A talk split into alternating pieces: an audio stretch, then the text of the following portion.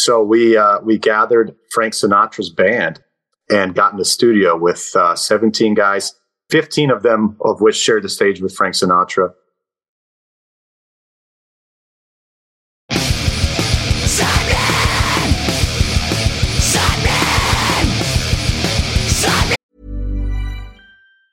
Hiring for your small business? If you're not looking for professionals on LinkedIn, you're looking in the wrong place. That's like looking for your car keys in a fish tank.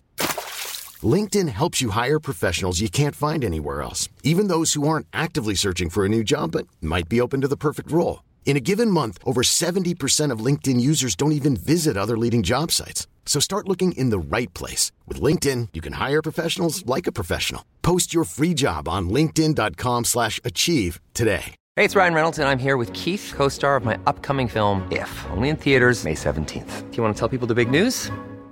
All right, I'll do it. Sign up now and you'll get unlimited for $15 a month in six months of Paramount Plus Essential Plan on us. Mintmobile.com slash switch. Upfront payment of $45 equivalent to $15 per month. Unlimited over 40 gigabytes per month. Face lower speeds. Videos at 480p. Active Mint customers by 531.24 get six months of Paramount Plus Essential Plan. Auto renews after six months. Offer ends May 31st, 2024. Separate Paramount Plus registration required. Terms and conditions apply if rated PG.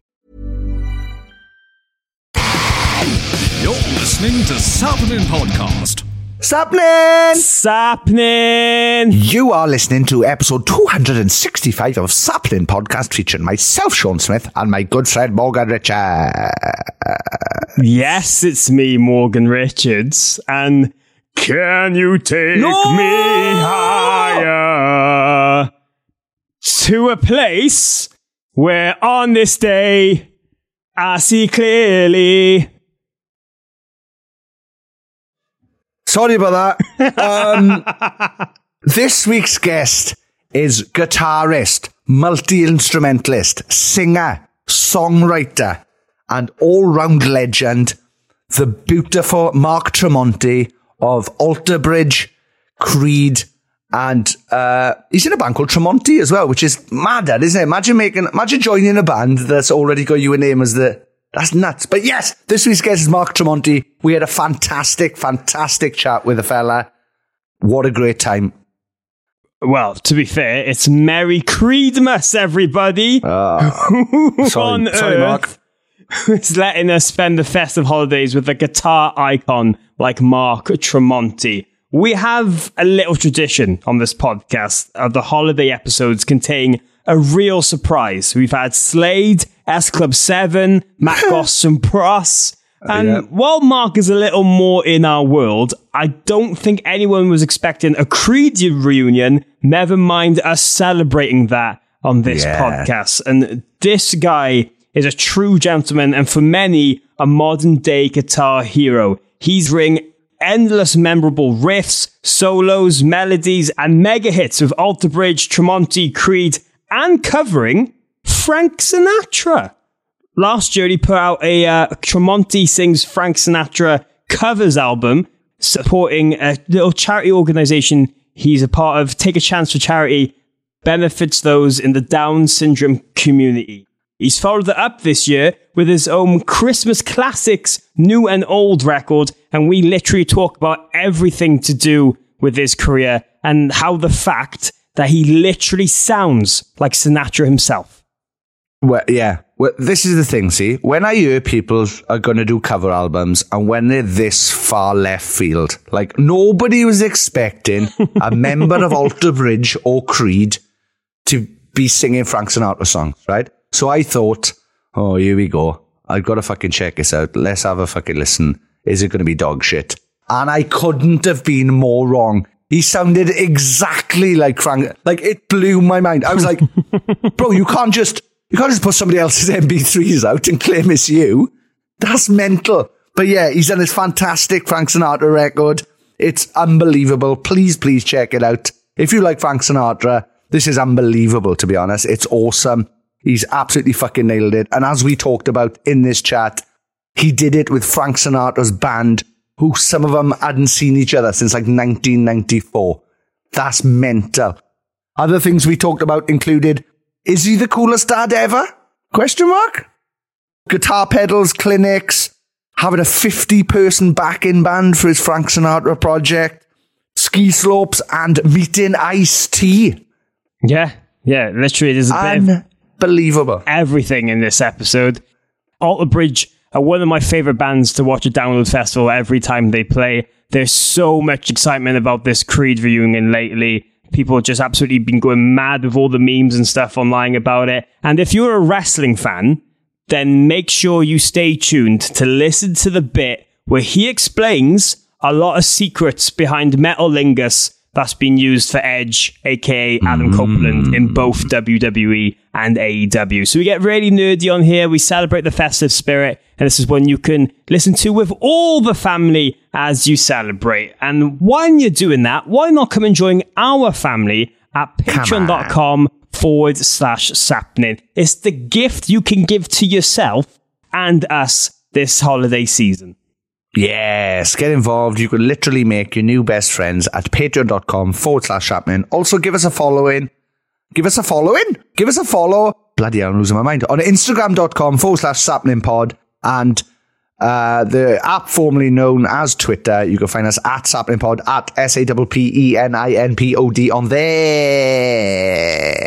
But let's not waste any time. Let's get into this episode with the beautiful Mark Tremonti. I can call him that now. We're basically best friends. and uh, I just want to tell people we're in love. So, yep, check it out. This is Mark Tremonti on Sappenin Podcast. Sappenin! Sappenin! He really does sound like Frank Sinatra.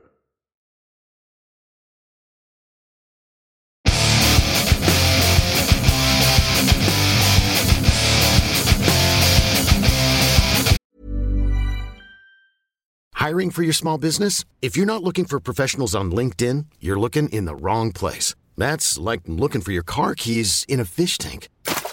LinkedIn helps you hire professionals you can't find anywhere else, even those who aren't actively searching for a new job but might be open to the perfect role. In a given month, over 70% of LinkedIn users don't even visit other leading job sites. So start looking in the right place. With LinkedIn, you can hire professionals like a professional. Post your free job on linkedin.com slash achieve today. Hey, it's Ryan Reynolds, and I'm here with Keith, co star of my upcoming film, If, only in theaters, May 17th. Do you want to tell people the big news?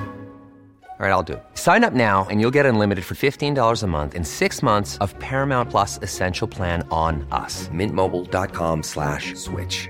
Upfront payment of $45 equivalent to $15 per month. Unlimited over 40 gigabytes per month. Face lower speeds. Videos at 480p. Active Mint customers by 531.24 get six months of Paramount Plus Essential Plan. Auto renews after six months. Offer ends May 31st, 2024. Separate Paramount Plus registration required. Terms and conditions apply if rated PG. Many of us have those stubborn pounds that seem impossible to lose, no matter how good we eat or how hard we work out. My solution is PlushCare.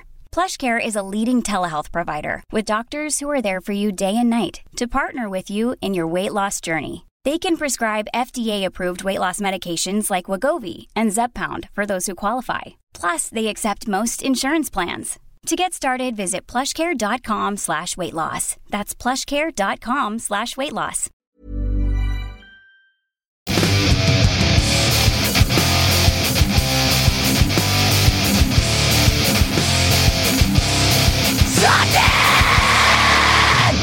Sappenin! Sappenin! It's happening. Yes! Hey! Yes, this week's guest is singer, songwriter, guitarist, bassist, multi instrumentalist, really. The mighty Mark Tremonti of Alter Bridge. Tremonti, obviously, because you couldn't be couldn't be in it without you. And the mighty Creed. How are you, Mark? Good, good. How are you doing? Yeah, Yeah, good. not bad, not bad. So getting ready for uh, you know the fe- the festive holidays coming up now, and you're the kind of perfect guest for that at the moment. Really uh, cementing this uh, the Christmas spirit. How's things in the Tremonti household uh, at the moment? It's good. You know, we don't have snow here because I live in Florida, but uh, we got the trees up. We got the decorations all over the house, and uh, it's the first year with a, a new Christmas record. So uh, we've yet to play it in the house. So you know, maybe Ooh. Week we'll start playing it here. Yeah. Have you got like a start date that you were like, right then, from December the 5th, this album is only going to be on. We're not going to listen to anything else. You know what? I'm I'm just going to see if the family plays it. Just uh, you know, I, I don't want to tell them to play it. Hey, play my. You know, let them play it. Well, you never know. Eh, we could all do with the um, the couple of pennies the Spotify will throw you back if, if you make the family listen to it. It's not a bad idea, but. Do you have any other kind of little Christmas traditions with the family that you're kind of excited to get back into the spirit of now? Uh, you know, I like, we do this um, gingerbread house thing with the kids where we go to our friend's house and all the kids build gingerbread houses and then they judge who won the best and all, and everybody ties every year because you can't, uh, let any of these kids lose on Christmas. um, we uh, you know we just it takes it takes all month to decorate the place. You know we got two christmas trees one that's fake and one that's real. So we got to go get our real christmas tree this week. Um, and then christmas shop man i never have time to do anything. So i've got a two year old baby girl so she takes up my days. I'm just waiting for a day where i can get a babysitter over here go to the mall and, and uh, buy some chocolate covered strawberries for my wife or something. Get, get christmas shopping done I feel that completely. And that's why, that's one of the things I wanted to talk about. I feel like this is quite a unique time in your life where I don't want to say all your projects are active, but they kind of exist in a realm where they can together. I mean, Alter Bridge have been so busy this summer with festivals, and you've just come back from South America. Everyone is going wild for this Creed reunion. Tremonti's still standing strong, and obviously all this Frank Sinatra Christmas stuff that we're going to get into. Mm. But is it surreal to think you're at a place now where all this is happening and you can kind of juggle it as well as the family life? Yeah, you know that's that's um, the toughest part. But I, I love being um, productive. You know, my uh, I feel like I've had a good day if I got some things done. You know, it's that's that's what makes me feel good. So people a lot of people are like, you know what, what, what makes you feel good? Just chilling, and relaxing, drinking by the pool. That's not me. I like to, uh, if I've got six hours to burn, I'm, I'm in the studio or I'm trying to, trying to accomplish something. That's, that's what uh, I enjoy doing. I'm sure you don't really think about it because you're so much in the moment with all of, with all of this. And it takes someone like me to relay back this information to you to kind of uh, all to sink in. But do you ever kind of, it does ever kind of hit you and think like of all the tour, everything you've been able to do, whether it be all the tours, the albums, the mega hits, the riffs, the solos, like everything you've been able to do. Do you ever just think back and go, wow, like there's a lot there. There's a lot to unpack. Yeah. You know, when I, when I first was, was dreaming about getting a record deal, I was like, you know what? That's a one in a million thing to get a record deal. But then I thought the most successful bands in the world had at the time four albums. You know, that was like a big long career. So I thought even if I was to do this by you know by the time I was in my early 30s, I'd probably be retired from this and have to find something else to do. But thankfully, things have turned out in a way where musicians can last a lot longer. Um, you know, you got guys touring until they're 80 years old now, so it's yeah. Uh, thank thank God I got a lot going on, and um, I can keep doing this as long as as as I keep working hard. You know. Do you ever see all of this as different chapters within your career, or do you see every kind of project just a different side to you? I mean, it, it must be hard to kind of separate it, especially with you know the majority of Alter Bridge and Creed being the same members, and you know mm-hmm. there's so mm-hmm. much friendship and overlaps and stuff. Yeah, how do you how do you kind of see every different project, which is different side to you, different different phase. Yeah, yeah. I think the Creed thing reminds me of my childhood almost. It feels like um, you know how you think of yourself now versus the way you were in high school. You're a different person. You know, it just kind of it feels that way with Creed. It feels like that was we were kids. You know, we were uh, we didn't know what the hell we were doing. We were just having fun creating music. And uh, when we got into Alter Bridge, we had learned a lot by then, and uh, we were different musicians, you know, to tack, tackling things different. So now getting back into the Creed thing, it's like stepping back into my college brain. And, uh, you know, it's, but I think that's why people are digging it because a lot of, uh, when the tour went on sale, a lot of people bought tickets immediately because I think they want to relive their, yeah. you know, their, their younger years. They want to go reminisce and call up their friends that saw the Creed concert with them 20 years ago. Well, that's the thing. There seems to be a big, like, nostalgic uh, resurgence at the moment, really, when you think about it. Like, obviously, My Chemical Romance came back a couple of years ago. That was massive. Blink 182 mm. were back. It seems to be that, that like, almost 20 year circle cycle, I guess, of. Yeah. uh, coming back round again. And yeah, people are just the band I was talking about before we started my old band, who was um, surprisingly successful for ten years. Um, even we've come back. And I, you know, there wasn't there wasn't anybody asking for it. There wasn't anybody asking for it. But I thought, well, if everybody else is having a bloody go, maybe we can maybe we can have a go and sell some tickets. So yeah, it's um. What what's your band? Uh, my band's called The Blackout. Don't ever check it out. You don't need No, that in your life. I'm, I'm checking it out as soon as Um, we're done here. No. Please don't, because then you end up getting in touch with your um your management and then tell them not to put this out because I, I, I I want this to go out. So yeah, I, I'm I'm I'm I'm writing it down right now. I should wow. have said something There else. Um, metallic? No, metal liquor. It's co- we call metal liquor. Um, Metal- check that metal out. liquor. Yeah, There you go. metal Yeah. liquor. Uh, talking about those feelings with Creed, I feel like there's so many people who thought this reunion might never happen again. What was like the actual catalyst for you guys to all get back in a room and be like, yeah, we're gonna we're gonna do this cruise and then we're gonna do this tour? Uh, you know, I had brought up the idea with my manager when we did a few shiprock tours, and I, I always enjoyed going on the boats. And I thought, you know, there's bands that my agent works with, like Paramore, and a few others that have their own specific cruises. And I was like, you know, Creed could come out and do that, and it could be a good reintroduction to the world.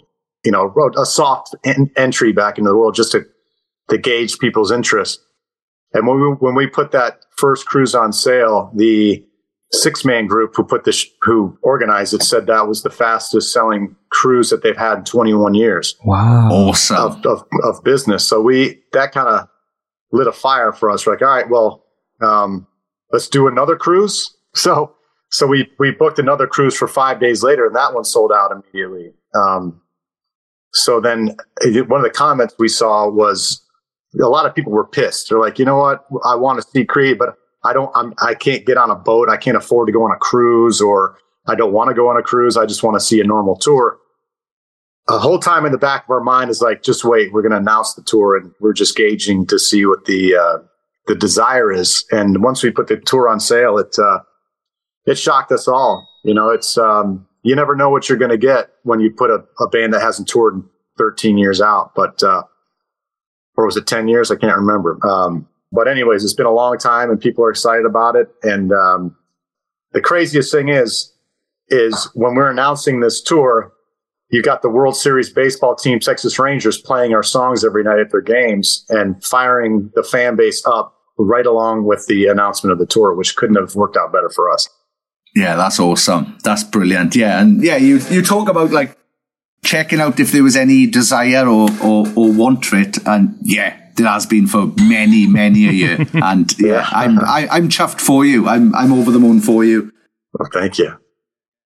But that's the thing. I, I feel like that obsession with Creed never went away with people because your music and legacy has always been in the spotlight in some really weird ways. You mentioned the kind of like Texas Rangers and sport teams, and it's been used on wrestling for God knows how many years. Have just embraced it. There's a whole new generation of people online discovering the music as well. I mean, especially with TikTok, and I'm sure you've seen the meme side of it, but like, it, it must be so weird to think like this is a project you haven't really delved into for so long, but the hunger is still there. Yeah, you know, and one of the things that blew us away was when you when you have these concert tickets go on sale, you can take um, each person who's bought it. You can you can tell all the where they're from, how old they are, male, female. And the craziest thing is, the biggest portion of our fan base is between 25 and 35 years old. Wow. and that th- those folks were too young to have come Yeah. to a Creed concert when we first uh, were touring. So I, think, like you said, some of these memes and all the TikTok things have, have got a whole nother batch of people that just want to come see what it was all about. Yeah, so yeah, I guess the new social media is kind of it's rejuvenated music for loads and loads of bands with um, youngsters and uh, yeah, people coming up. Personally, like I like you never think, oh, you know, kids are gonna like the music I make or whatever. You know, the kids of today are gonna like the music I Yeah. make, and then yeah, just just to hear these stories and and see you selling tickets so well. It's it's it's brilliant, and I I love it. And yeah, there's hope for all of us. There's hope for Yeah. all of us, please. there's, there's fi- finally hope. You know, I think I think the internet, uh, the whole um, arrival of the internet, kind of shook things up in the music world. It um, it obviously destroyed album sales for the for the touring for for recording artists, and it, it changed things a lot for for good and for bad. But um, I think because of the oversaturation of music um, that you can get on the internet these days, uh, and with every streaming platform, you can get anything at your fingertips at any time. There's not a lot of bands that um, I forget the term, but um, songs that are gonna you'll you'll hear ten years from now. There's not a lot of bands that are putting out songs that you'll hear twenty years from now anymore because there's such an oversaturation of music. That's why that's why I think some of us older bands are sticking it out now because the songs are already part of culture. They're already part of everybody's uh, you know everybody knows these songs and they'll know them for years and years. And it's just hard. It's hard to be a recording artist these days because there's just so much. There's just so much out there. It's you get lost in the mix. Hmm. Yeah, very much so. Yeah, very much so. Do you know what? I I never thought of that point. Really. Yeah, you're you're right. There probably won't be like legacy songs in like ten years. We'll just remember like, oh, remember that was number one for like a week or something because somebody had like. What's going to end up happening is some someone's going to be like, "Do you remember that song once that was popular because Kim Kardashian posted it for a week and that was Yeah. it." And then Yeah. people are going to be like, "Oh yeah, well, remember remember Creed?" And people are like, "Yeah, fucking right, I remember Creed. of course I remember." Yeah, it's just Yeah. going to be yeah, it's a strange one. Yeah, there's like you know, there's art, there's there's outliers like like Adele. You'll you'll hear Adele 20 years from now. Um, but uh, but um, you know, there's not a ton. You know, um, yeah, I can't really think of many right now that I think you're going to hear from 20, in 20 years. But uh, Chris Stapleton, I think Chris Stapleton is, is one of those huge artists that you're gonna that's going to be a legacy artist. Um, I'm sure that, I'm sure there's plenty more, but not as many as there used to be. Yeah, so it's just and it's ma- yeah, it's mad to think. It's like yeah, oh, you've got me thinking now. Like if you were a kid making music today and I heard this now, I'd be like, what? No, ah! what? No, I want to go back. Let me go back. the the industry changes so much, and like you've seen you've seen that with, with your own two eyes. But talk about reactions. I mean, that Texas Ranger thing must have been so wild when you got wind of the fact that the team was using new songs as like massive motivation, but also the crowd just bursting it out on their own as a chant. I mean, reactions and these kind of things you must be used to because, you know, we could all go down the Alter Bridge, Metalingus, Edge, WWE, AEW route. You've got that to one side. Like, how wild is it for you to think like those songs are existing in different worlds and just the reactions and like that there's there's stadiums and arenas of people singing them that you're not even playing that. it's it's it blows me away you know that we got to fly out to the rangers game and see it in person and my uh one of the coolest things that goes along with it is i have two boys and they're not really big music guys they're not uh they don't have posters on their walls. They don't they don't listen to music all day long like i used to as a kid. They watch sports all day long. That's that's what they're into. So when dad can take them to a texas rangers game and they get they get to use the entrance that the team comes in on and we get the super box and like you know and then they they got to see dad on the big gigantic jumbotron as the whole stadium singing um, higher. You know that's one of those moments where my kids will never forget it um, i'm finally cool to my kids you know Yes. with the because when sports and music collide that's a great thing. You got the you got the vikings um, you know uh, playing playing higher to to psych them up earlier in the season. And uh, you know kirk cousins was playing it and talking about it in press conferences. And um, yeah of course my kids were like dad do you know kirk cousins? I'm like no but I, you know maybe i can, maybe one day i'll introduce you if i can yeah. Not yet, I don't, kids, but it seems very likely it's going to happen soon. Well, yeah, I just I've just written down, yeah, coolest dad ever? Question mark? Because yeah, like imagine like. Oh yeah, you just go. Oh yeah, come on, we'll go down here. Let's go this way. Yeah, we'll go a different way, and it's the it's the it's the way the team come out. That's amazing. like, oh, do kids ever go? Oh, Dad, turn that off. I'm sick of hearing it. Uh, you know they they no, you know Pearson, my my youngest son, he had to listen to me practice Frank Sinatra day in and day out for years. So he, I would drive him to uh, soccer practice, uh, and I, you know, it was about a forty five minute drive, and then he'd practice for three hours on two different teams, and then I'd drive back another forty five minutes. So he'd hear me the entire time, and he would come out to the car, and be like, "Dad, we can hear you on the field uh, in the car singing." So I'd have to go park far away when they practice because this was during COVID and I couldn't even watch practice. You couldn't even get out of your car because it was COVID. So he'd hear me in the car. He'd have to travel with me. So he's heard me sing that stuff more than anybody, but he never gave me grief about it. Nice. Nice. Yeah. Well, where would you say is the weirdest place you've heard one of your songs like take a life of its own? Uh, geez. Um, yeah, I would I would say that the, the coolest, weirdest thing was the Texas Rangers doing it this year. You know, because um, a lot of those guys are too young to have been big fans of Creed. You know, you, you think of a professional athlete; they're in their they're in their twenties. Um, there might be a few of them in their thirties, but most of them are in their twenties. So, um, you know, they they've somehow found it through their parents or through through radio, and it's just cool to see that they've used it as their rally. Uh, you know. Hmm the, the, the songs to get them pumped. Yeah, one hundred percent. Um, one last thing uh, before we move on from all this Creed excitement, um, I did want to talk about the fact that there was a lot of rumors a while back about this kind of abandoned fifth album.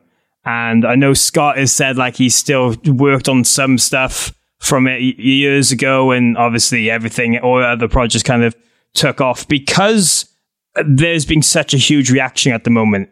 Do you think you'll revisit that or ever get into new music? I mean, what what really happened with the uh, with this fifth album that we never heard? Uh, I have it. I have it right here on my uh, on my laptop. Oh, go on and send it over. No, go on, I'll take it. No. Thank you. Cheers, man. No, Thank you. It's it's just it's like just cheesy little recordings of us jamming live in a room, but it's uh you know, it's it's the basic uh, backbone of or the structure of, of maybe nine songs. But you know, if we were to do new music, I would I'd probably scrap most of that stuff, and, and I think we could do better now. But uh, you know, it's I think it's too late now for us to come out with a new record by the time we're going to do this tour. Yeah. You know, mm-hmm. I think I think we would have to almost do the tour get back into Alter Bridge World, put out a record and tour, and then come back and maybe do a Creed album properly. You have to have the right setup for it. It's not something you can just turn on. You know, records now. I'm recording a Tremonti record in February of uh, in next you know three months from now, and then um, it won't come out for a year after that. Yeah. You know, all the setup time and all the planning is. Um, the worst thing about it is you mix a record and you sit on it and you're excited to release it, and, you, and by the time it comes out, you're tired of it. You've heard it for you've heard it for. You. Well, that well, that's the question because you're so busy. Like, how far in advance are things booked up for you? Like, is it a kind of sense of like, right, this band is going to be doing. I, I need this year for this band, but there's a gap here, so we can fit other things around it. Like, how far in advance do you have to kind of sit down to make sure like all these different things can work and can exist? I'd say we have two or three years planned out. You know, I know wow. that um, next year we will hit the studio with Tremonti in February, take a couple months to record an album, and then we'll start rehearsals for Creed for April, and then go out on the big tour in July through September, and then hopefully um, continue some some Creed touring after that. We just haven't had anything um, announced yet, and then after that, um, the following year, I'd start touring on the Tremonti album that I recorded in February. Do the big, hopefully all the summer festivals and whatnot, and tour through the fall, maybe in the winter, and then get back into Alter Bridge land. Um, get into the studio probably late, late, I would say late next year or early um, the following year. So it's wow. That's about as far as, as far as we know. Yeah. When will um when will when will Alter Bridge have time to write and demo then? Was that something you could do on the road with Creed? Would you do that, or was it just like, right, I'm in Creed mode, leave it now, and then I'll get back and do Alter Bridge? No, the best time for me to write is when I'm on tour. Um, when I'm at home, I've got you know I said my two year old daughter that that uh, and my kids, my other kids, but my two year old keeps me pretty busy until about eight o'clock, where she goes to sleep, and then I try to write. Um, but it's tough because like right now when she goes to sleep, I'm practicing singing Christmas songs because I got a show coming up in a couple weeks. um, so it's uh, it's just a balancing act, you know. I, when I'm on tour, though, I got all day long to work. So mm. that's when I go on the Creed tours. I'll be writing a lot of Alter Bridge songs. I just I just love that, that you've given us that insight and that you have all this planned out because like there's some of us that don't even know what we're doing next week, but you know what you're doing in three years' time. So like, yeah, I love you got it. to. I love you it. You got to. You know, we don't want to. We just don't want to upset any uh, you know, you have these different fan bases. You have the Alter Bridge fan base, you have the Creed fan base, and they're not necessarily the same fan base. So if uh, a lot of them like a lot of people like both bands, but um, people might get angry if all of a sudden we we do a, a, Creed tour and then the Alter Bridge record doesn't come out like it should. On every, every three years, we come out with an Alter Bridge record, and I think it's very important that we stick to that. Is uh, is it the same management then across all three bands? Yes, yes. Tim Tournier manages um, well, in he manages Alter Bridge. He manages uh, Tremonti, Myles Kennedy's solo band, and then he manages uh, the three of us in Creed. And then Scott Stapp has has a manager as well that manages all his solo stuff. So it's kind of a dual, uh, yeah, uh, shared thing with Creed. Yeah. Oh. Interesting, yeah. very interesting. Well, th- thanks for sharing that because trying, trying to work it out in our in our brains is, is crazy. But I really want to get into um, your love for Sinatra because mm-hmm. you can tell from doing that record last year and then bringing out these Christmas songs that this is someone you have admired, especially just kind of the vocal range. When did the obsession with him begin? Was it kind of the same time as picking up a guitar and like in Van Halen, Metallica, and all the rest, or was it like a specific moment where it was like, oh, actually, I, I like I like this side of music as well?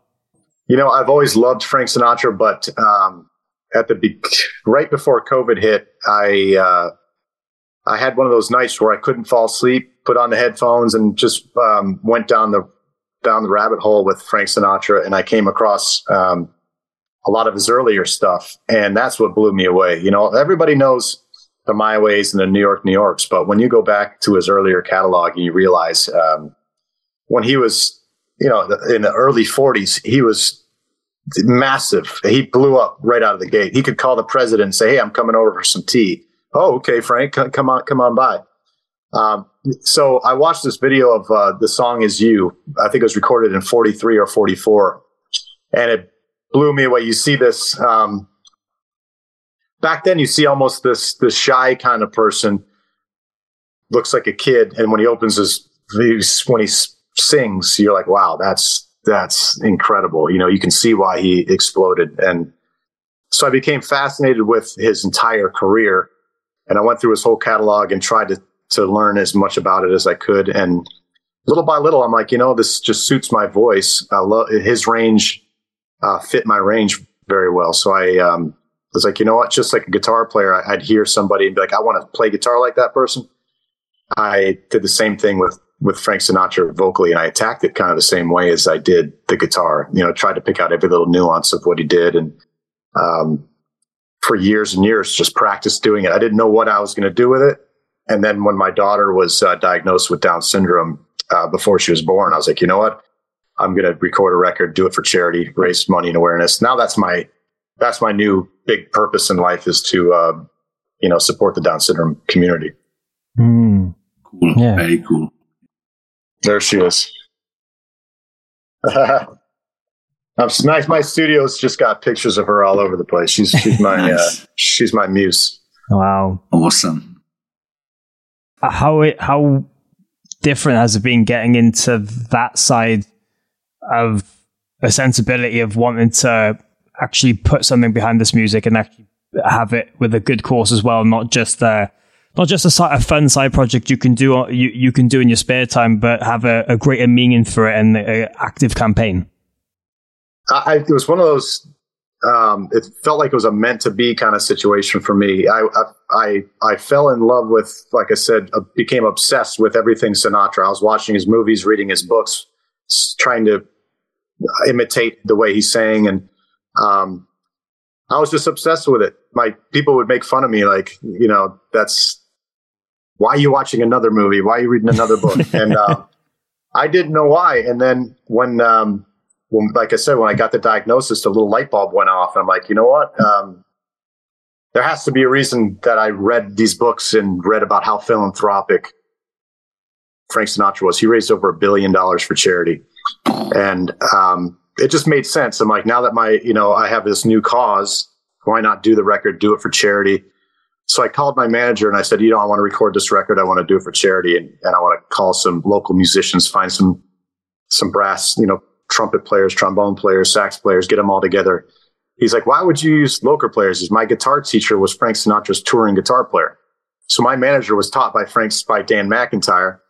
Wow. So, so they set up a lunch meeting with um, another gentleman named Mike Smith, who's an incredible alto sax player. He was Frank Sinatra's band leader for some time. And um, so I've they had to, oh, oh yeah, it was incredible. So imagine all these stars aligning. You know, it was just like a, a sign telling me you're doing the right thing. Um, so we uh, we gathered Frank Sinatra's band and got in the studio with uh, 17 guys, 15 of them of which shared the stage with Frank Sinatra, and uh, it was it, it, was the most incredible experience of my musical. I, I, would say it was probably the most incredible experience I ever had in the in the music business. Yeah. Um, but everybody's like, "Why aren't you?" T- aren't you terrified? Everybody's like, aren't you terrified to go to Chicago to record this record with these guys? And um, I wasn't nervous at all. It's like, you know, I tell people, I try to, I, I started this initiative called Take a Chance for Charity to raise money, uh, get, get other artists to do something their fan base would not ever see them doing.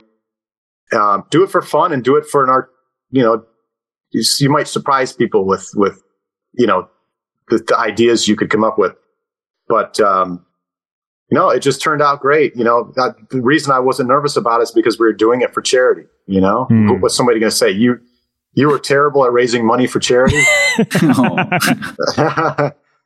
well, that, well, that is the thing. I think you know some people do worry, especially if you're in that kind of metal world where people want you know your riffs and your tones got to sound like, like sound like a certain thing, and they expect a certain style from you to go left field like that, you could uh, you could upset people. You could get some negative comments, but the fact that you've mm-hmm. kind of mixed it in with everything you're doing, I mean, yeah, no one can really say anything. Yeah, no, that. you know, and the response that it's gotten has been has been absolutely nuts for me. I, I there's there's people that would have I would have never been on their radar not, that have reached out about the album. Um, one of the uh, you know Slash was one of the first guys to give a really great uh, review of the record. Um, you know, you got guys like Paul Stanley, um, who just just heard it on social media and put praised it on social media. Wow. Uh, uh, I remember I was opening up for Judas Priest, and I walk into catering, um, and Rob Halford is sitting there, and he sees me, and he's like, "Come here!" He's like, "That record is beautiful," and he and I was like, "What record?" He's like, "The Sinatra record." I'm like, "Well, thank." Wow. You know, so, and then uh, the one of the craziest things was um, I was on tour over in Europe and I get a text message after I get off stage and my good friend Tom Robb works security for everybody, Metallica, Robert Plant, uh, big, big, incredible guy. And, uh, he texted me. He's like, I was dr- uh, driving Robert Plant to Bonnaroo, and I asked him if I could play a record for him, and he listened to your Sinatra record, and he loved it. I'm like, are wow. you kidding me? what? Robert Robert Plant would have never known who who I was a, if I written a hundred rock records, you know. But you yeah, do this one thing. That's yeah. crazy. Yeah. yeah. like yeah, he knows you. For, I've gone cold. I am covered in goosebumps right now. Yeah, he knows you from that Frank Sinatra record, and, and like not from Creed. Like, no, that's, that's, mad. That's mad. I love that. I love that. One of my favourite stories is um you've probably heard it is that the Don Rickles story about um he was out on a date once. Uh, yeah, have you yeah. heard the story? That where uh where where he tells Frank to come say hi to him at the table. yeah. oh yeah. That's one of my favourite, favourite stories. So basically, for the listeners, Don Rickles, uh, a brilliant, brilliant comedian, uh, was on a date one night and um, he saw Frank Sinatra there, and the girl he was with was very, very impressed that Frank Sinatra was in the same room. So Don made a point of going up to Frank and said, "Hey Frank, after you finish, if you could come over and just say hello to me." And the girl that would be that would literally make my night. and then Frank gets up and comes over to Don and says, "Hey Don, what's going on?" Don replies, "Frank, can't you see I'm in the middle of a date? Can't you leave me alone?" and it's genius, absolute ge- like nobody else would have done that to Frank Sinatra. Like No, that's he, he was one of his he was one of his boys for sure. yeah. Oh, I love me some Don Rickles. Oh yeah. But when you remove yourself from everything, it is so crazy that you're in that kind of position where you've just become obsessed with an artist, and then all of a sudden you're making music with their band. Like, with his friends. Yeah, yeah, yeah. So, so being able to being able to actually play with Frank Sinatra's band was uh, next level for me. It was it was the the most exciting moment of my musical career, I think. And when my friend came up there, he interviewed some of the guys during the process, and they were so um, so into the project. A lot of them thanked me for getting them back together because a lot of these guys hadn't seen each other in, in over twenty years. So I think I think. Um, Frank Sinatra passed away in 98. I think he was touring in the maybe 93, 94. So these guys hadn't seen each other since then.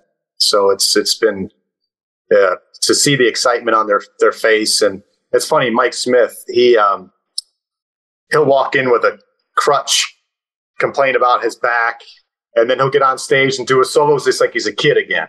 You know, it's like all the, the, the adrenaline takes over and, um, he's a showman. Yeah, that's yeah, but I, I my mind is blown by all of this. Like you got Frank Sinatra's band back together who hadn't been back together. For, that's nut. that's like insane. that's that's Yeah. yeah. that's so crazy. And just to be clear, you know, he had many bands. He didn't have one specific band that traveled everywhere. He would have a he would have a core group of people, and he would travel with. Uh, he would use local guys from L.A., local guys from New York, but he'd have his crew, his local core people. So he'd have. He told uh, Mike Smith told me one night. He's like, "All right, tonight, I'd like you to thank the Dan Jordan Orchestra, and then thank your guys. Your guys will all be wearing black shirts. So when Frank Sinatra toured around the world, he could always look back and see Bill Miller in his black shirt on the piano. He could see his, you know, maybe four or five guys that would travel with him. He he knew where to look. Um, so it was such a huge uh, honor for me to have him say, "We are your guys now." You know, so you look back, you see us in the black shirts. We are your guys. Uh, which was like, what? I I, may, I I got the approval from from the guys, you know, and that was, uh, you know, that was a big big honor for me.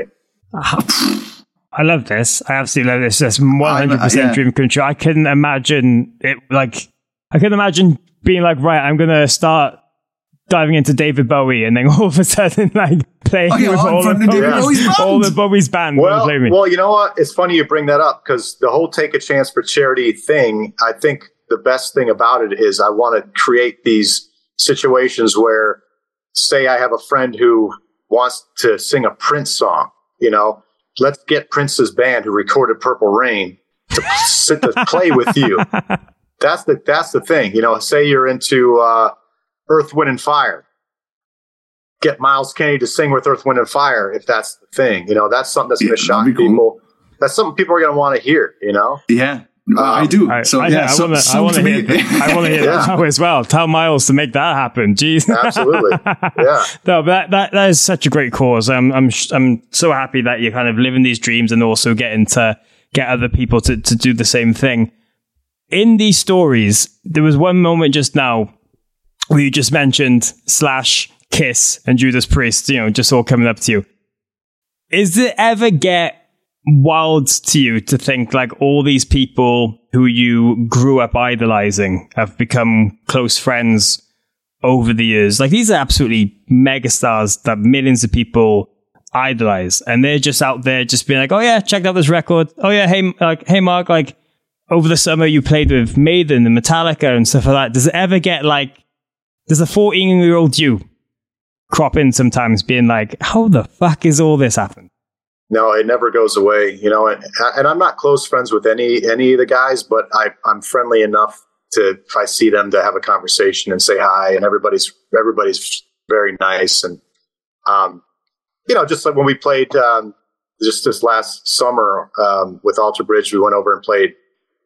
Uh, was was it Download? I believe it was where I'm sitting there warming up in the dressing room, and here comes Lars Lars like, "Hey, man, good to see you." You know, just came over to chat with us in the Alter Bridge world, and um, you know, he's just, I, you know, some of these guys, and I would be the same way. I think um, if you're Metallica, you're Iron Maiden. I think, uh, you know, you should go to the younger guys and just show you know, be like, "Hey, I was once in your shoes," and you know, let, give give them excited that that you are on the radar. You know, which was super cool for them to do the Metallica guys have been always so so awesome. Um, I have one of James Hetfield's guitars uh, wow. that the band all signed signed for me back in the day. I've gotten to see them so many times, and that's. Um, you know, their security guys are always like, "Hey, man, you're you're you're family, man. Just just do whatever you want. Come on stage." I've, I've gotten to watch. I've gotten to watch um, right behind the drum kit. You know,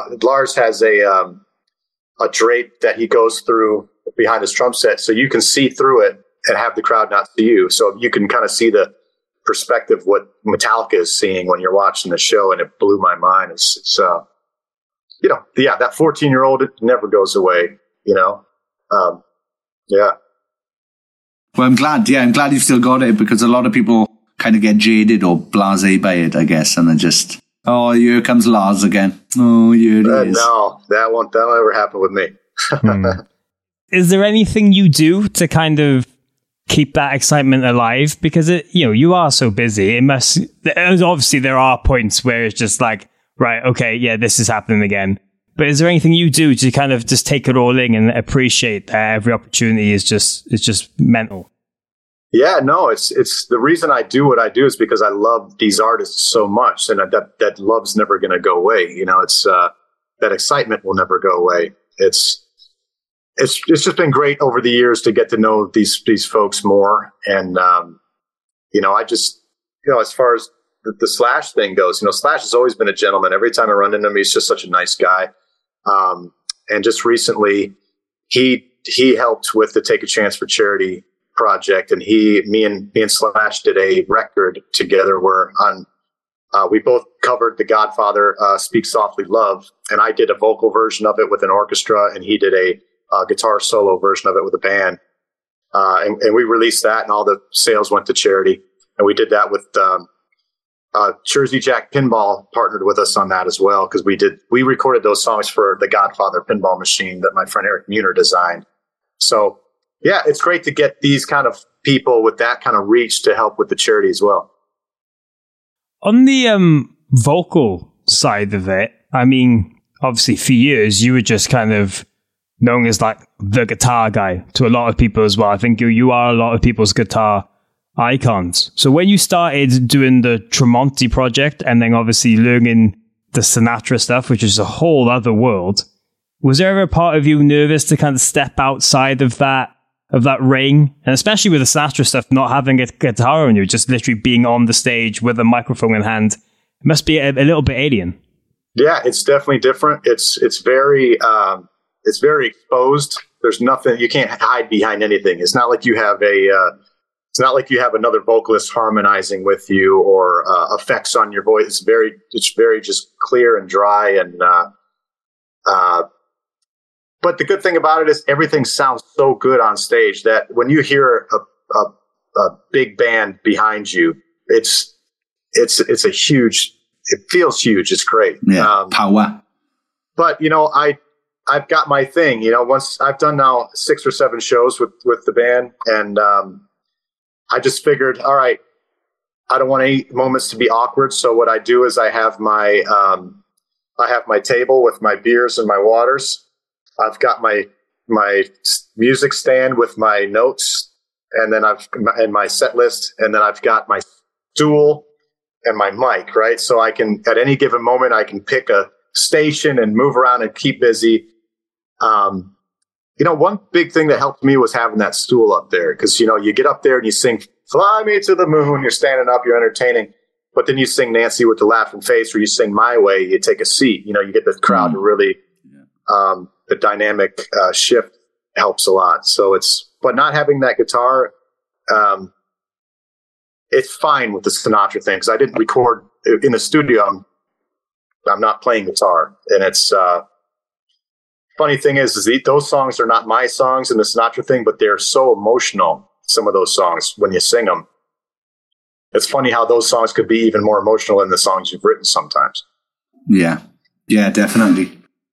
I just like to think of your you d- during your first Frank show, just after the first song, just looking down to tune and being like, "It's not there." Yeah. oh, what?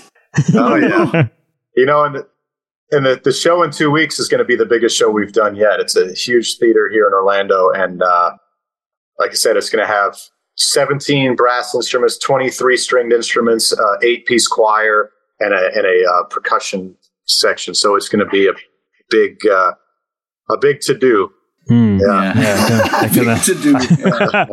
Bit of a get together. Yeah, nice get together. I can imagine. Um, Mark, as we start to wind down this conversation a little bit, we don't want to take up too much of your time because, as we said, you're a very, very busy man. There's a couple of things I still wanted to get into, and I recently read that you've been um, kind of getting the foundations ready to start your own pedal company. Uh-huh. Yeah. Here's one of them right here. Oh, nice. Um, no, I've been working on it now. Um, gosh, it could have could be almost a year now. We, we're um, we're trying to launch next year, um, but I want to launch with three pedals. It's uh, three is my lucky number. Three's in my last name. You know, Tremonti means three mountains. So um, in Italian. So I want to launch three pedals at first. I'm just trying to figure out which those are going to be. Um, but you know, I'm excited about it. I want to keep the, I want to keep um, them cheap. You know, I, I want them to be high quality, but 200 bucks. You know, I don't want, I don't want to put out some thousand dollar pedal or $800 pedal. So I want to keep them uh, affordable and top quality and, and um, road tested and s- straightforward. Yeah. What what uh, what effects will they be doing? Do you have? Are they, are they all going to be different ones? Yeah, right now I've got a Univibe, a Tremolo, a um, we're working on a wah, and uh, we started working on an overdrive. But I want to. I also want to do an octave. You know, I want to. Um, I want. I want to do a whole line of things. But uh, like I said, the, the first initial launch, I want to put out three pedals. Nice. Will you be using these going forward with the bands? Yeah, I've been using the Univibe on stage already. Oh, wow. Uh, I love I love it. It's been uh, it's been great. It's you know hopefully I can get the uh, you know a wah is a thing that I've I've been using my Morley signature wah for my whole career, and uh, you know I got to make sure that it, it's it, this new wah feels comfortable for me as well. Um, so uh, yeah, no, I'm excited about. It. Nice. Well, as I said, you are you are a guitar icon for a lot of people out there, and especially a lot of people listening to this. Is there anything you've really learned over the years in terms of playing versus songwriting? And by that, I mean, obviously, everyone wants to pick up and be able to shred or play a solo they like or a riff.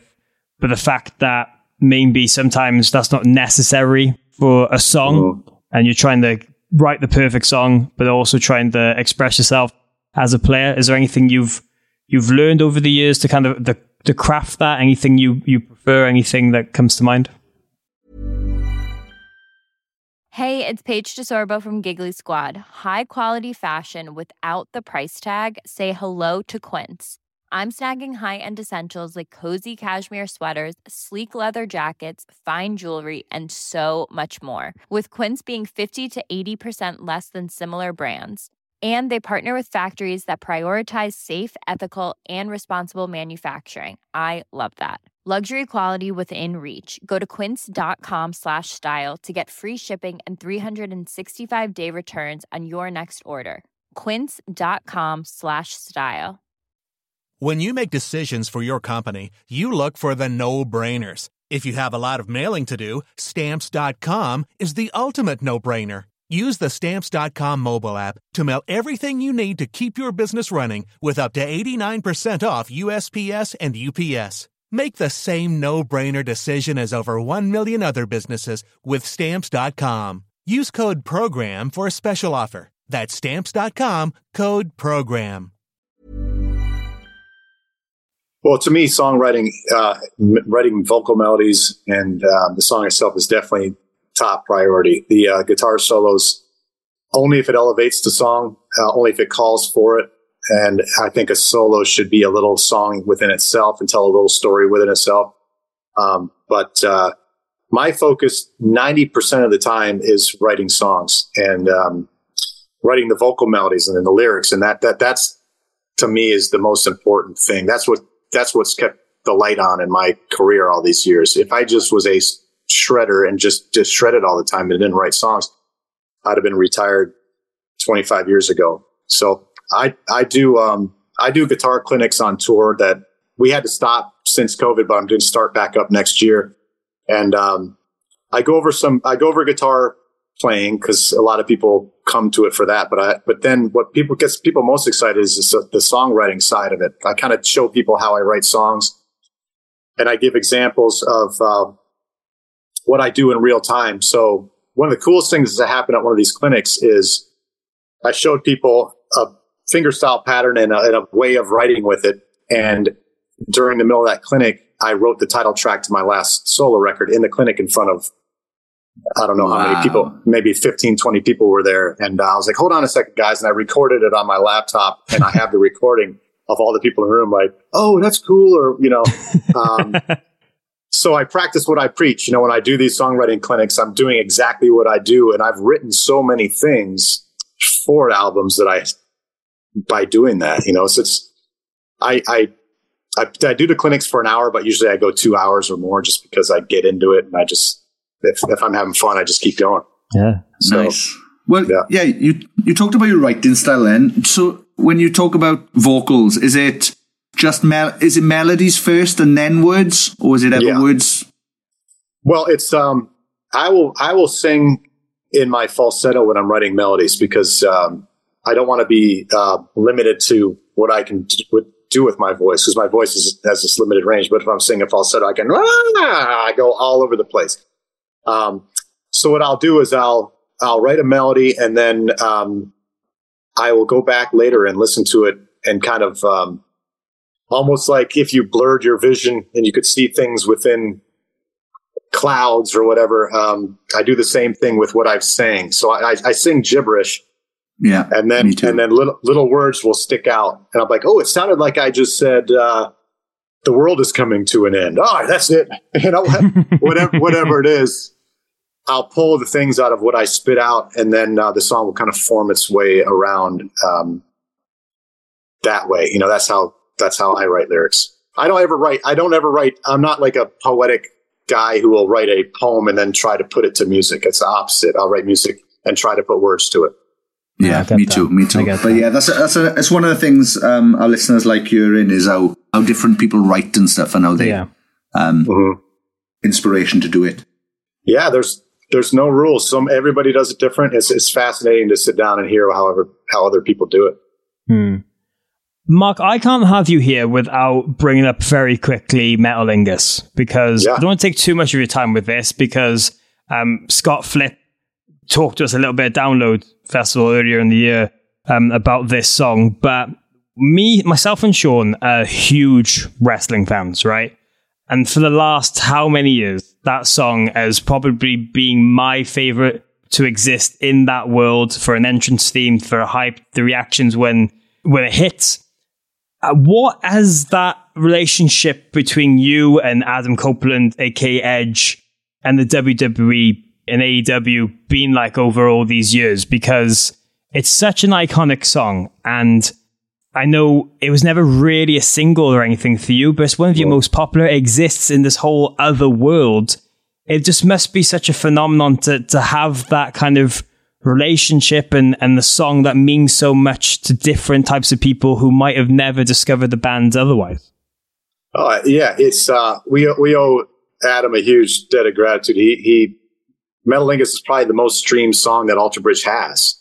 You know, so it's uh, live. We play it every night. It's one of the biggest songs of the night, um, and I don't think, I, you know, I, I don't think it would have been anywhere near as popular as it was if it wasn't for Edge using that as his theme song. And I, I remember him calling me and, uh, hey man, you know, uh, would it be all right if I used Metalingus as my entrance music? And this was way back when he first started it.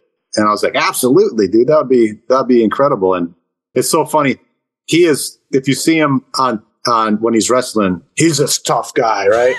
uh, and in, in person, he's the most like gentle, hi, you know, Canadian, very nice, you know, just low key, nicest guy you'll ever meet in your life. Um, he called me, uh, when he was, was getting ready to sign with AEW and uh, he's like, "Hey, man, I just um, I would love to take Metalingus to AEW. It's just it's it's me, you know, it's my thing. I I, I can't. I don't I don't feel right getting in the ring without it. Do you know if I'm free? Do you know if I'm allowed to use it? Is it free and clear licensing wise? Do you guys have contracts with WWE? Can we do it? And I'm like, well, let me let me call my management and find out. And um, they're like, no, he can use it you know, we can do it. And he freaked out. He's like, yes, this is, you know, that, that, that pumped him up. And then he said, uh, you know, one thing he had mentioned was that they're, they're playing, um, or they're, they're wrestling at Wembley Stadium next year and how awesome it would be for Alter Bridge to come perform at it. But I think that happens at the same time we're already on tour with Creed. Ah. Uh, so that would have been, that would have been you know, because London, London's one of our probably our biggest market in the world. So that would have been uh, incredible. Uh, well, this is the thing, right? Uh, for WWE at WrestleManias, every now and again they like to have like a special performance, especially if a band can go and do one of those entrance musics. And I've always been surprised that you guys never did Edge or anything. Was there anything ever close to happening? Yes, before? we were we were going to do WrestleMania, um, and then COVID happened. so it was, it was it was all planned, all ready to go. Um, we were we were doing it, and then COVID happened and destroyed it. So Oh, uh. Bloody Yeah. COVID. No, I'm I'm I'm gutted as well that you Me can't too. do AEW All In at Wembley because oh that would have been perfect. Chris, Jer- Oh, yeah. Chris Jericho did it with Fozzy, and it was Uh-huh. it was it was very it was very, very good. It was just interesting because he then had to sing it while walking into the ring, but it would yeah. have been a whole different experience to you guys. But yeah, what a song! What a song! I think that's Yeah, um, well, well, it wouldn't have been the sa- Edge coming to AEW. Hmm. Oh, Adam coming to AEW. I don't think it would have been the same if it if they didn't have Metalingus. Really, like it would No, have been. yeah. I think he would have had to have shifted the character away, probably away from him. Like he, he would have been better off coming back with a different name rather than his own name, yeah, and going with a different song and a different gimmick altogether. But that's like taking that's like taking "I am a real, a true American" away from Hulk Hogan. Come on, yeah, it is. Yeah. ah. Joe, I never thought of that. Yeah, it is. Yeah. Or it's like yeah, Stone Cold coming down to something acoustic rather than the glass smashing, and then yeah, yeah. yeah. Ah, man. Oh, mad. Uh, th- thank you, thank you for sharing that. Though that means a lot. And like again, Mark, we don't want to keep you too long, but just one last thing. Yeah. Um, we do like to ask people on this podcast every now and again, especially when they've done as many mad tours as you have, is the weirdest place you've ever performed? Because I know it's arenas, you've done stadiums, you've done some of the biggest festivals, but people have told us about playing on the back of a hot dog truck, about playing ball rings, about playing a zoo. Like, is there anything that Yeah. comes to mind where you think you've played and gone, what the hell is this? We've done a couple. Um, we uh, we played Alcatraz. You know, so we went out to the island of uh, the prison, Al- Al- Alcatraz Island there, and Wow. um, we were going to be the first rock band to ever perform there. And then um, somebody was sick in the band, and but we actually did perform. It's just um, what's the name of uh, um, one headlight? Um, Bob Dylan's son, Jakob Dylan they were pl- they played first and then we played after them but so we played alcatraz did a tour of the uh, prison afterwards and then um, another real weird one was uh, which was crazy we were we were playing with ice Ice-T which was awesome It's already, it's already great. It's Oh, yeah. already great. Yeah. And he was he was he was super cool. Um, but we were playing in Austria, and uh, in front of the stage was a s- ski slope, and there were snowboarders flipping in the air, and then the crowd was on the other side of the ski slope. Yeah, um, Yeah, that's a, that's an all new thing for production. What, what do you fancy, boys? Well, instead of a pit, should we just have some snowboarders for doing flips? yeah, oh yeah. Oh wow, uh, dude! What a career you've had, and I'm still love that you're trying new things. There's so much excitement around everything you're doing, and again, super appreciate you taking the time and talking to Thank you. us to Idjit. So thank you from the bottom of our hearts. I'm super excited about this Christmas album and to see what kind of comes next with all the projects. So yeah, Oh, thanks thank for you. just being awesome. I had a great time, guys. Thank you so much. See you soon, guys. Thanks. Bye.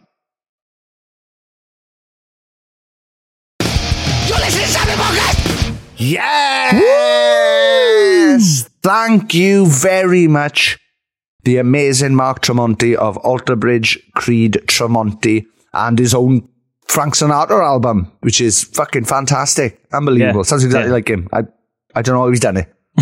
especially all these Christmas songs as well. He, he has nailed that in that old style. And it's just nice to have a conversation with such a legend and him being so open, you could Yeah. say, with arms wide open. Oh, you fucking prick. You absolute bastard. Ah, Mark, if you've listened to this, I'm so sorry, fella. We we had such a good time, as people have just heard in that chat. We fucking loved speaking to you. Yeah, I'm we did. very, very, yeah, I'm very, very sorry for my friend's behaviour post chat. um, I hope we get to see him again very, very soon.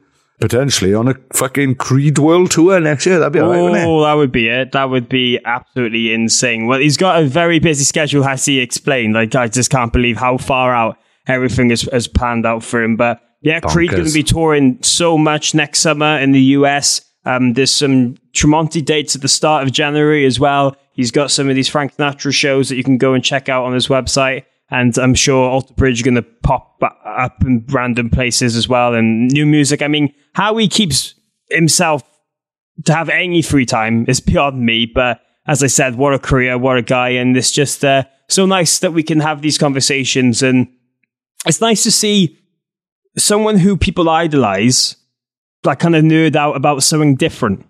Yeah, hundred percent. Well, I think that's that's the thing, and I think with all the other podcasts we've done previous to this, is that's what the important thing is. That look behind the behind the curtain, the pull back of the curtain to see what people in our favorite bands love, and then to hear them being excited by those things and the Frank Sinatra stories and him getting the fucking band back together. Like it was, I literally had fucking goosebumps while he was talking about. It's like you don't even have to like Frank Sinatra, right, to appreciate the, fact that he got the Frank Sinatra's original band back together and all this shit just to perform for him. Like, if that doesn't tell you how bloody good he is at singing these songs, I don't know what does. Check it fucking out now. Yes, do. We hope you're enjoying your uh, festive period or whenever you listen to this, because that's the way podcasts works. They're there forever. Oh, yeah. You could be listening to this in really five years' time. Oh God, that's that's a Hey, horrible. If you're listening to this in 2029,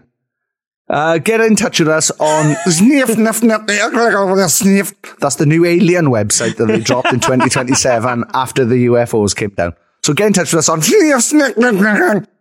Um, yeah, send us one laser disc. I'm talking, I don't know, I'm talking in future currency. I don't know what the fuck I'm on What? about. yeah, yeah. Well, you can send us regular day currency at patreon.com. Good segue. That's forward slash Sappenin. Uh, gotta get in there. We gotta get in there somehow. That's but true. no. Yeah, G- yeah. Go to patreon.com forward slash Sappenin before um, the uh, we all have one united alien currency. Um, go and send us your dollars, pounds, or You gotta get rid of them, really, before you know, Well, that's they- true. Yeah, Yeah, you gotta get Look, rid 2027. we're all going to have one currency, right? Alien, right? Which I can't even spell, right? I don't even know.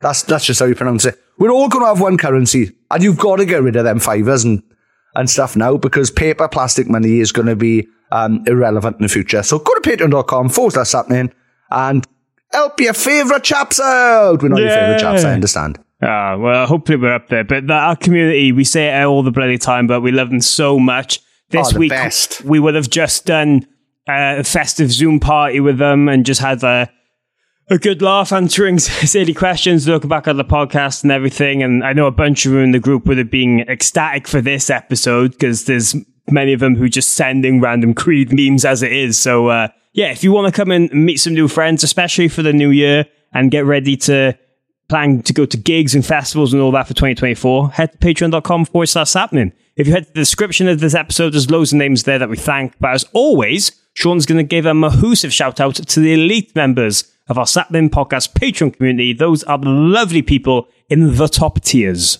Yes, thank you very much. Kylie Wheeler, Mayumi Mayumi, Janelle Caston, Paul Hirschfield, Tony Michael, Scarlet Charlton, Dilly Califragilistic XBL Grimwood, Mitch Perry, Nathan Crawshaw, Kelly Irwin, Emma Barber, TPSW underscore Owens, Molly Molloy and James Bowerbank, Amee Louise, Kat Bessant, Alexandra Pemblington, Jonathan Gutierrez, Jenni Robinson, Amy Dawson, Murray Grimwood, Scott Jones, Stuart McNaught, Ellen Southfield, Caroline Robson, Stephen Aston, Kate Paddock, Jenny Munster, Louis Cook, Carl Pendlebury, James McNaught, Jason Heredia, John and Emma, Martina McManus, Danny Eaton, Sean Foynes, M. Evans Roberts, Evan, Ollie Amesbury, Emily Perry, Kalila Keane, Adam King of the Goss Parslow, Josh, how much does Santa pay to park the sleigh?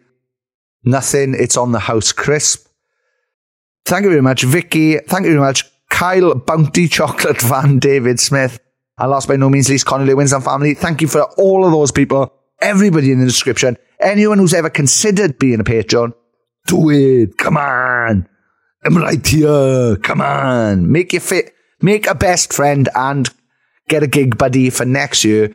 Come along to the Blackout shows. Let's all have a fucking laugh and pretend the world isn't absolutely dog shit. Yeah! I like, your, I like your Arnie impression for festive season as well because Jingle All the Way is definitely going to be something I'm watching this week. So I didn't you know, again. do an Arnie impression. Oh, uh, That's just how I speak. at Sappenin Pod on Twitter and Instagram. Share it with your friends, please do. And make sure you subscribe wherever you're listening because not only are we going to be back each and every Friday with very special guests, laughs, and good times, but next week is a very special one. Is it? Because we're going to be doing an episode I don't think you want to do, but it's your birthday. So we're celebrating Yay, in the worst way. That's the nice surprise for people. That's to keep them on the on the cliffhanger. That's But true. it's your birthday next week. Yes. Yay! Yay! Um, yes. Um, if you want to send money, um, get, get in touch on Cash App. I think it's Sean Smith's. No, if you want to give me a birthday present, chuck a quid into the Patreon. Thank you very much. That'd be lovely. Appreciate you. And that's that for this week's episode. We had pause then for a second. um, thank you again to Mark Tremonti for giving us his time, being an absolute fucking legend. He didn't have to be as cool as he was with us, but he was. Thank you very much to him for the music of Alter Bridge, of Creed, of Tremonti. And I, fu- again, I can't rave enough about that Frank Sinatra album. He sounds exactly fucking like him. Anyway, thank you very much. This has been episode 265 of Sappenin Podcast. Now, we've got this far. I don't know, but fucking Sappenin! Sappenin! I might be the most aggressive one I've ever done.